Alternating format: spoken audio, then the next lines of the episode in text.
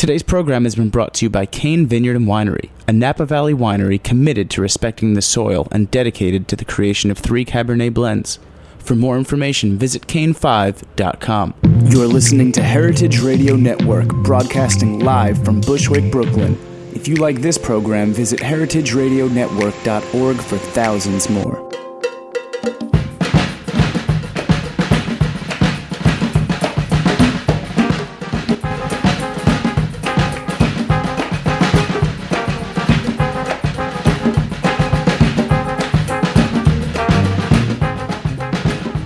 Good afternoon and welcome to Straight No Chaser on the Heritage Radio Network. I'm your host, Katie Keiffer, and we are broadcasting live from Roberta's at 261 Moore Street in Bushwick, Brooklyn, where brunch is now being served. Today, uh, my guest is on the phone. His name is Peter Pringle. Um, he is the editor of the participant guide for A Place at the Table, the recently released documentary about hunger in America. Uh, but for the last, but for the prior, prior 30 years, Peter was a correspondent for the Sunday Times, the Observer, and the Independent, working in Europe, Africa, the Middle East, and the former Soviet Union, as well as the United States. He's also written for several U.S. newspapers and magazines, including the New York Times, the Washington Post, the Atlantic, and the New Republic. Among his many books, the most recent, besides this project, is Experiment 11 about the discovery of streptomycin.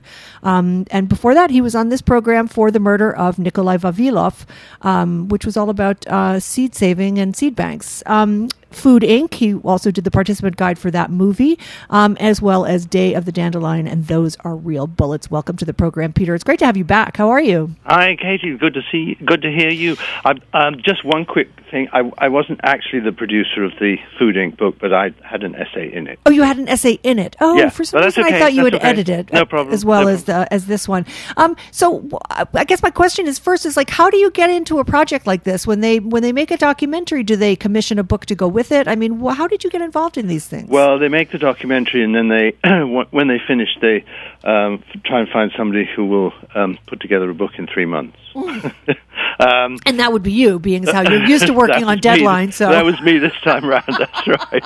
lucky you. I know, I know, and and the documentary is great. I have to say that. Uh, please go and see it. You know, oh yeah, it's one. Everybody I haven't seen it yet, but I, where is it? Where is it playing? Well, it's on at the Sunshine and also at Lincoln Center, I think. Oh, okay. I'm right near Lincoln Center, so I definitely will go Yeah. to that. Maybe I'll do it this afternoon. Um, so when you do these literary companions, like how how does that um, how do you decide what to include and what to exclude? I guess, or you get the people to write their essay, the people who have been interviewed, or I mean, some of them were really very um, erudite, and others were just kind of anecdotal. It was kind of it was an interesting mix, and it and it brought the way you put it together made it a really sort of full picture, which I liked a lot about it. Having not seen the movie yet, I, it was very um, comprehensive to me. Well, you know, we we were able, of course, we're able to do things which the um, movie people can't do. We can go back into history, and we can um, have discussions, and we can have, um, you know, personal stories um, of many people, whereas they can only have three or four or something like that. Um, so basically, it it is based on the movie.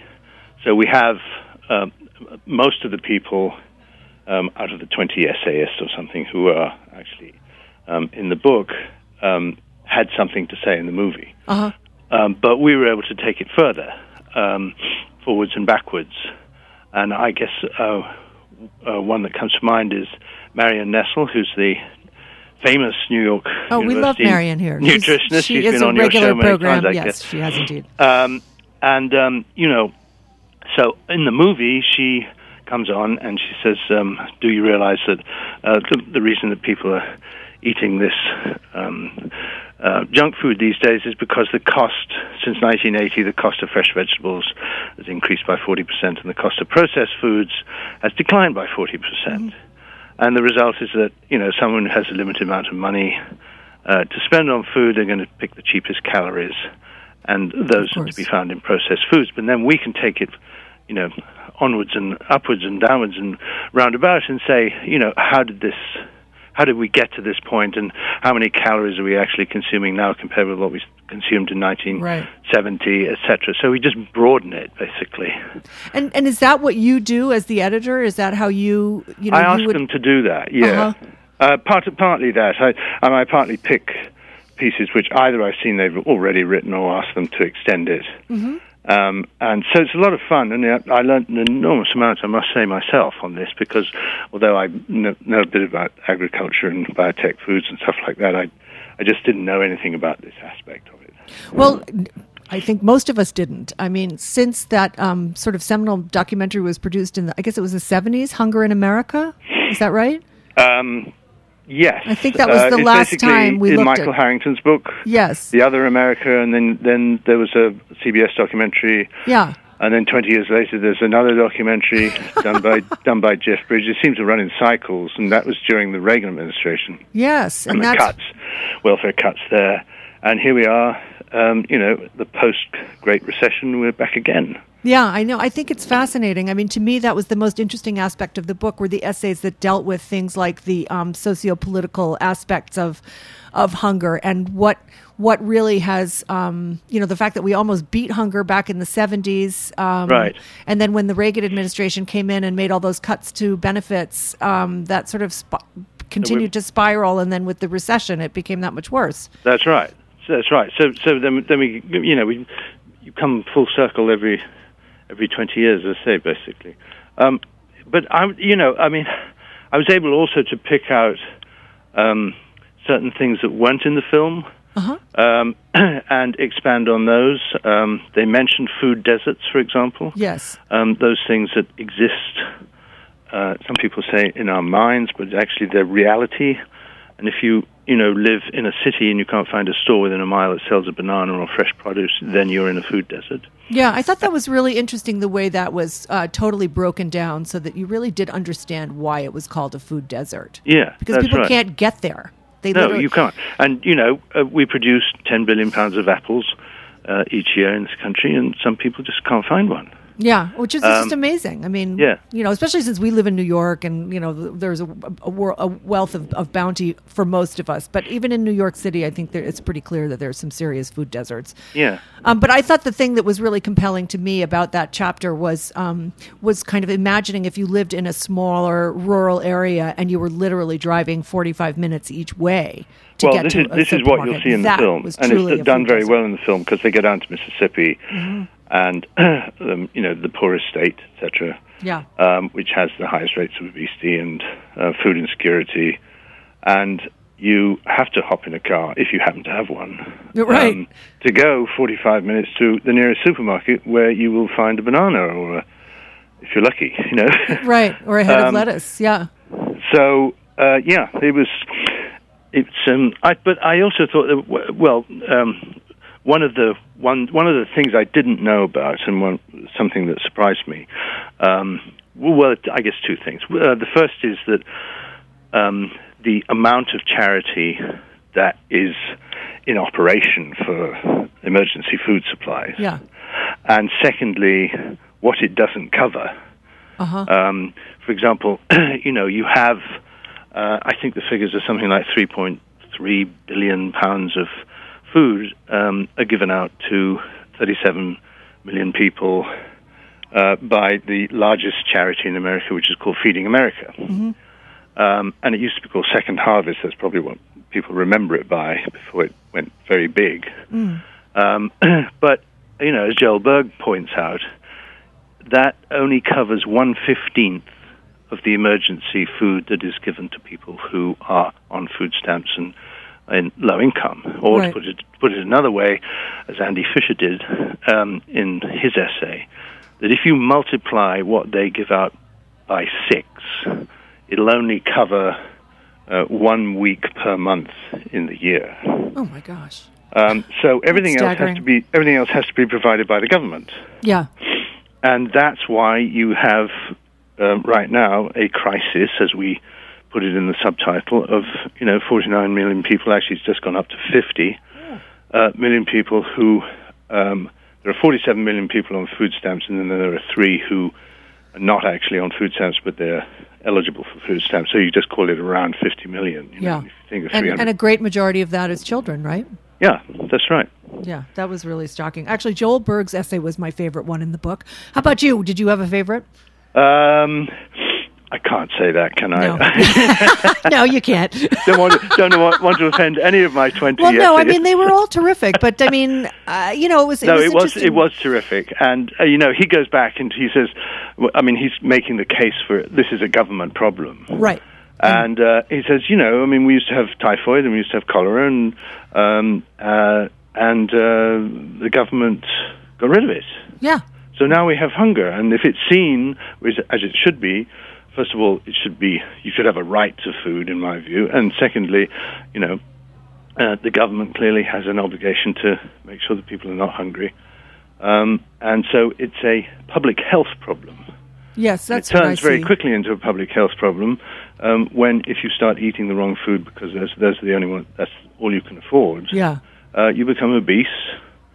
And then you really have a public health problem. Well, I think that's. I mean, to me, that was the takeaway of this of the whole project. Now, again, I haven't seen the movie, but just reading the book was that this is truly a public health problem, and um, kind of like uh, you know the way the government made us all wear seatbelts. Um, You know, people should be entitled to, or should be uh, really almost obligated to eat well, um, because it costs us a hell of a lot of money to deal with it otherwise. I mean, if Well- you want to look at it just from the not even a humanitarian point of view, but just from a nuts and bolts economics point of view. Yeah, well, the figure they put on it is 170 billion in a year. A year. Yeah, Oh my god! I mean, that's staggering, and it's know. insane. yeah, I know, and it, and and and it's cruel. yeah. you know, it's just like it's and and you know when when you go to this this uh, so so what is anybody doing about it? You might ask. So yes, I do um, ask. So every every five years, Congress is, you know, for example, reauthorizes the Child Nutrition Act, which Yes. determines the funding and guidelines for school meals, breakfast, lunch, and after meals, Summer and also programs, those et cetera, vacation yeah. meals, right? Yeah, Uh, so the last time they did this was in 2010. Yeah. And there are congressional hearings, and these, um, you know, people, uh, if they turn up, if they turn up to the congressional committee, um, uh, you know, listen to some very compelling and emotional testimony. Uh, for example, you know, from the top down, Tom Vilsack. It was the last time he appeared. He's Secretary of Agriculture. yes, And he said, you know, in a country as strong and as rich and as powerful as ours, we have youngsters who are going hungry. What's going on? yeah, And, you know, it's one of the reasons why Harry Truman established the school lunch program in 1946, yes, uh, because he recognized that, you know, if we're going to have a strong country, we have to have strong youth. yes, Um, but uh, and so they were then advocating, and Tom Colicchio, who's one of the producers of the film, he's the he's the top chef person and on television, and he's also uh, you know he owns Craft in New York, sure. We know Tom. um, and he's he's a terrific advocate for increasing the nutritional value of school meals. Yes, and he is Um, not alone amongst his chefly brethren. By the way, That's right. exactly. And so anyway, so so up he gets at the congressional hearing, and he says, you know, um, this is really ridiculous. We you actually, if you cut out all the, it's two dollars and seven. 76 cents a person, or whatever that small, tiny price is. And by the time you've taken everything away, people bringing it, taking it away, washing it up, and all the rest of it, uh, it's about, you know, it's, a few cents per meal. it's about ninety-eight cents now, and it and Right. that was a rise from ninety-two cents. Um, Right. before they reauthorized this. But anyway, Yeah. go ahead. Keep so going. anyway, so so the, so he's he's making the case, as did others, uh, that what you've got to do is to increase the nutritional value. right? And so they say, oh yes, well we can do that. Well, wait a minute. Um, uh, let's see, how much do you want? So, well, you know, if you were going to make a proper meal of it, as it were, uh, how about 4.5 billion for the next five years? Yeah, I think we can do that. Can we do that? You know, Senator, Congressman, can we do that? Yes, yes, of course. Well, well, wait a minute, wait a minute. It has to be paid for. So where are we going to get the money from? Oh, well, let's just take it out of food stamps. Right. And that's what they did. Yeah, that was astonishing. That's what they did. Yeah, took it out of food stamps. Great.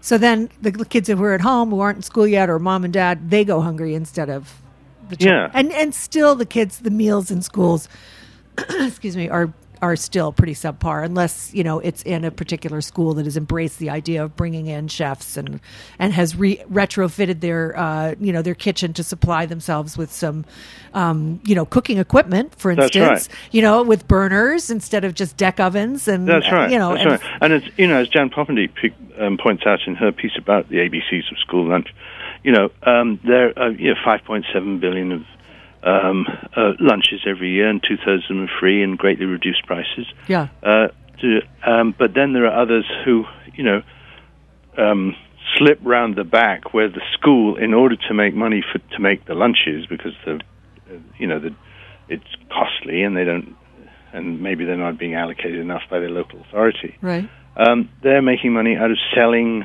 junk food Yeah. To kids who can afford it. Right. Well, hence the vending machine issue. in- Hence the vending schools. machine Yeah, issue, I mean that exactly. the way when those came in, that was just sort of the you know that was one of the death knells to sort of nutritional. No, no, um, no, it's hopeless. of- yeah, it's bad. Anyway, Peter, we must take a very short break um, Okay. for a sponsor drop. Please stay on the phone with me, and um, we'll be right back with Peter Pringle, Sure. the editor of um, the comp- companion guide to A Place at the Table.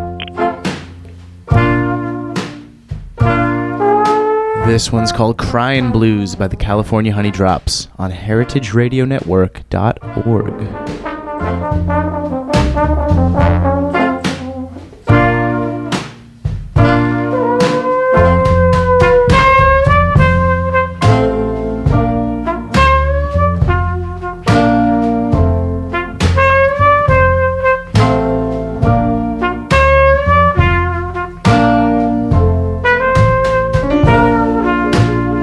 This is Chris Howell from Cain Vineyard and Winery. Thank you for listening to this show.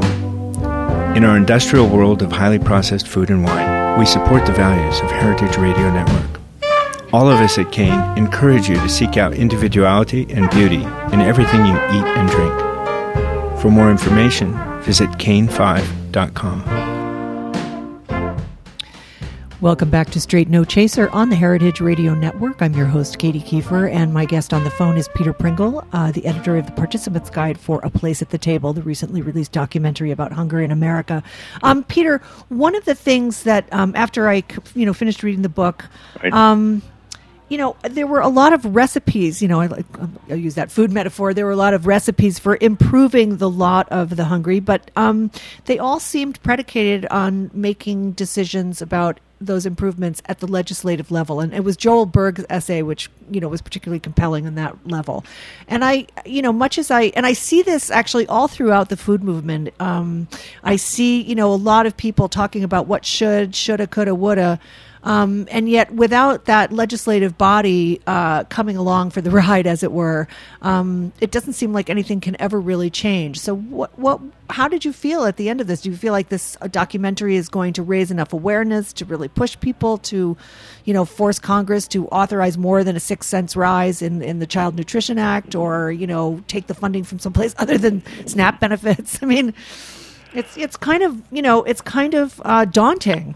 I know it is daunting. It's uh, and very depressing. Of course, there is um, in the movie there is uh, um Marion uh, Nestle who addresses this problem, and um, then uh, also there's Witnesses to Hunger, the group um, started by Mariana Chilton in uh, Right.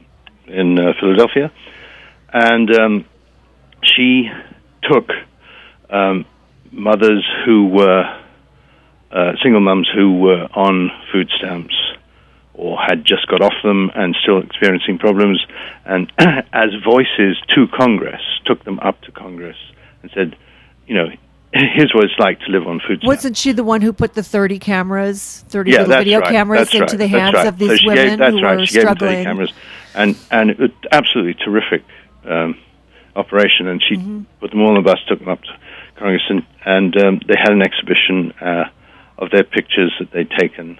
Um, and you know, it's that's what it's about. Basically, you be a squeaky wheel, you know, and and give a voice to the people who don't have one Yeah. uh, that's really the only way this is going to change. And and the most impressive voice, I think, for politicians, having spent ten years in Washington at one point, are the ones who are actually affected by these programs, rather than the lobbyists who Uh-huh. go. Um, because you know that always tends to get a bit lost in large documents that they never read. You know? um, uh, it's not that they don't, I think well, some of them are functionally time to read it. I don't know, but anyway, they don't read it. We know that. Yeah, um, so if you actually have a person there who says, you know, I'm on food stamps, I can't do it. It's Yeah. not. It's not credible. It's, it doesn't work. Yeah. Uh, you have to do something about it. So that's the that's the way to go, really.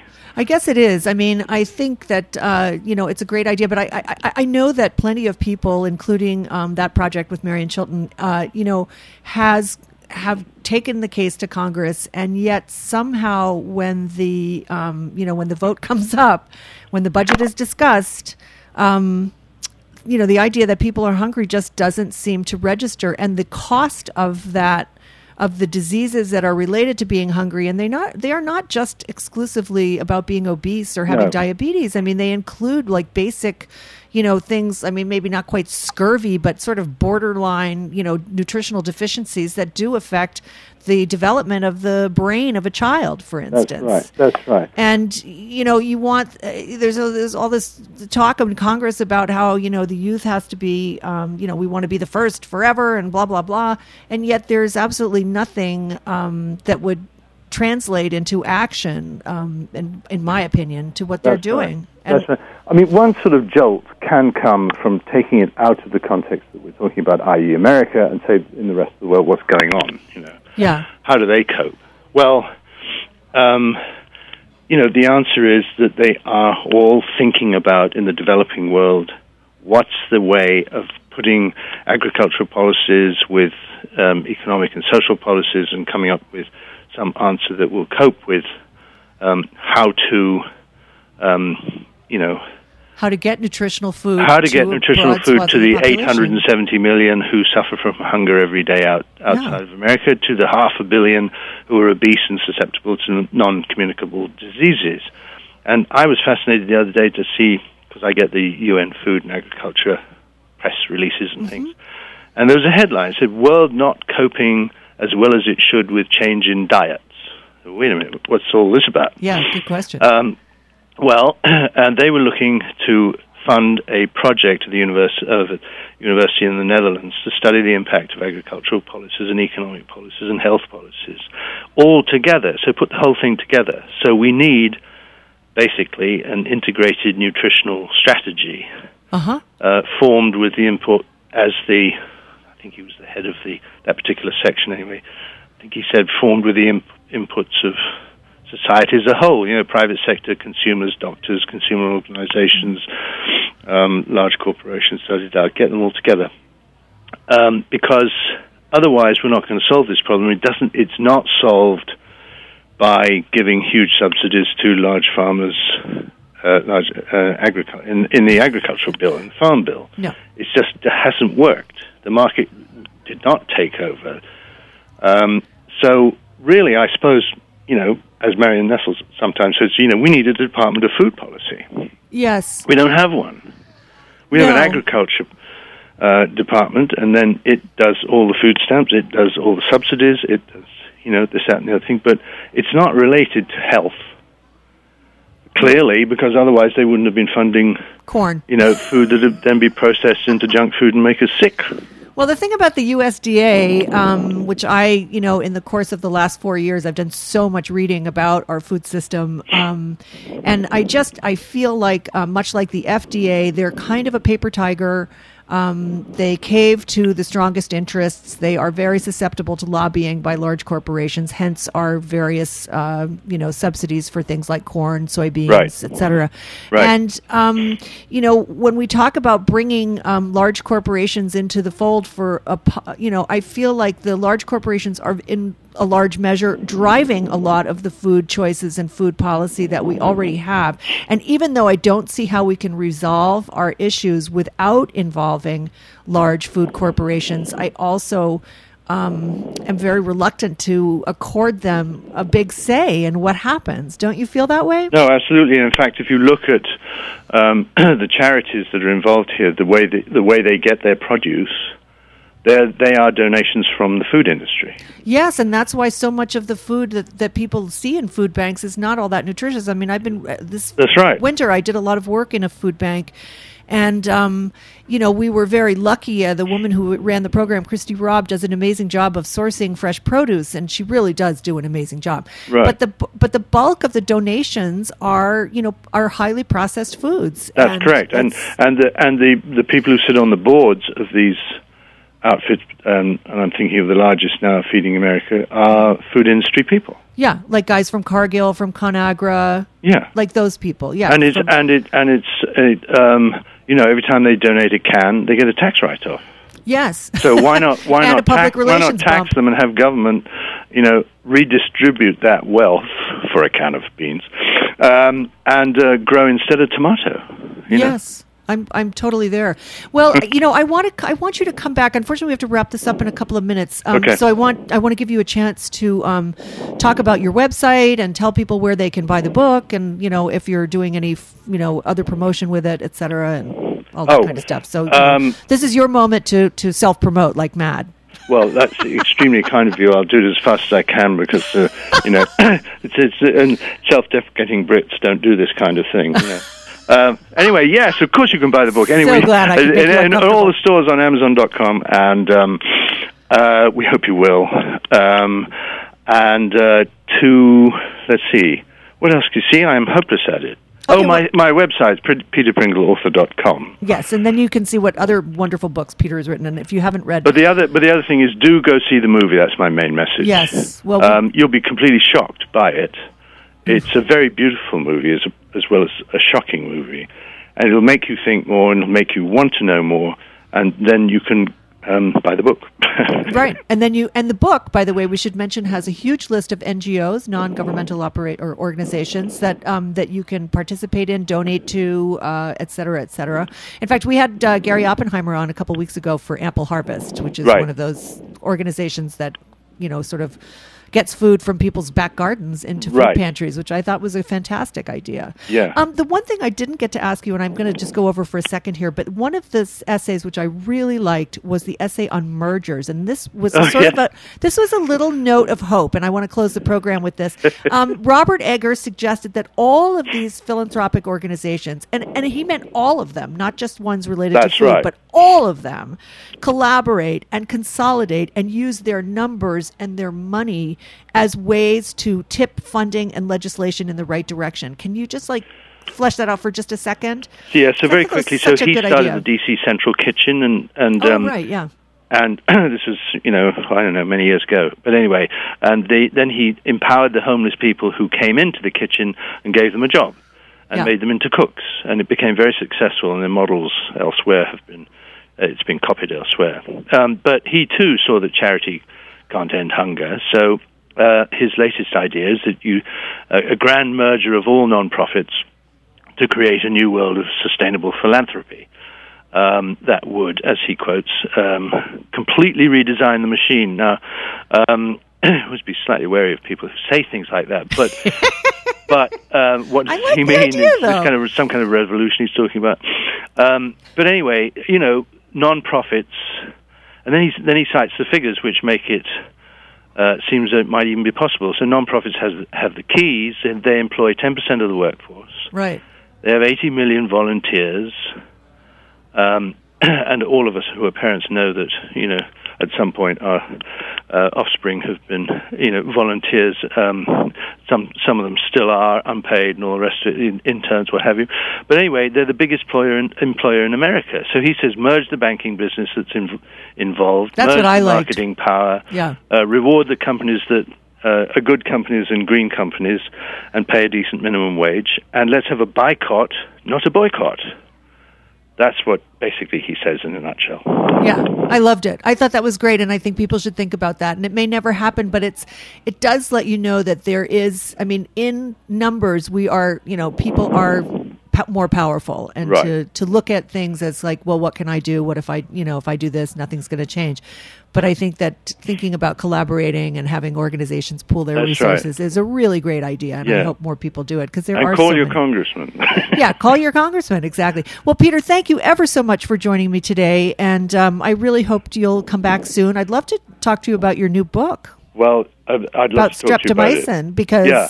I I've been doing a lot of programming around antibiotics in the food chain, and Okay, I have no, terrific feeling, subject. Yeah, terrific I, subject. I have the feeling that you have much to say on this. So, um, thank you to my sponsor, Cain Winery, and thanks to my wonderful engineer, Jack. Thank you, Peter Pringle, for joining me. This Thank has you, been Kate. another fabulous episode of Straight No Chaser on the Heritage Radio Network. Join me next week for an as yet undetermined guest, but I guarantee it'll be a fun time. Thanks for listening, folks. Bye bye.